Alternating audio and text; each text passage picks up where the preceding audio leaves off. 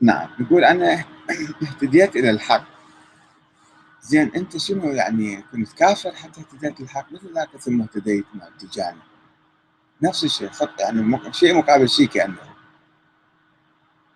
الدين واحد هو الإيمان بالله تعالى الإيمان بالآخرة الإيمان بالنبي والأنبياء الإيمان بكتاب الله الصلاة الزكاة الصوم الحج هذا هو الدين.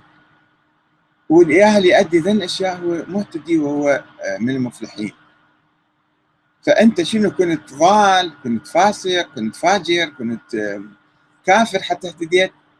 أي واحد يستخدم المصطلحات سواء من السنة أو من الشيعة. يجي يقول أنا كنت سني واهتديت للتشيع.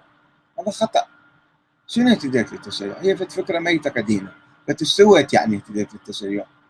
شنو تأثر تغير في حياتك وتبدل أو شيء؟ وانت لا شيعي وحصل سني يفترض مثلا.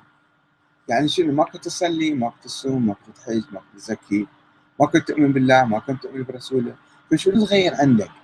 فالنظرية تاريخية وهمية أنت ما أؤمن لا تؤمن به الكلام هو الآن حول النظام اللي رحت له وتمجد فيه وتدعو إليه ولازم هذا يقود العالم الإسلامي يقود العالم الإسلامي بالدكتاتورية بالإرهاب بالاستبداد المطلق. أم بالحرية الديمقراطية المشاركة الشعبية احترام ثروة الناس احترام التعددية مال المجتمعات. هاي كلها نسيتها لازم السعودية تصير قائدة العالم الإسلامي ما شاء الله عليه ما هي الآن تقود الإرهاب في العالم الإسلامي. فشنو باقي عندها بعد؟ شو تريد تسوي يعني بعد؟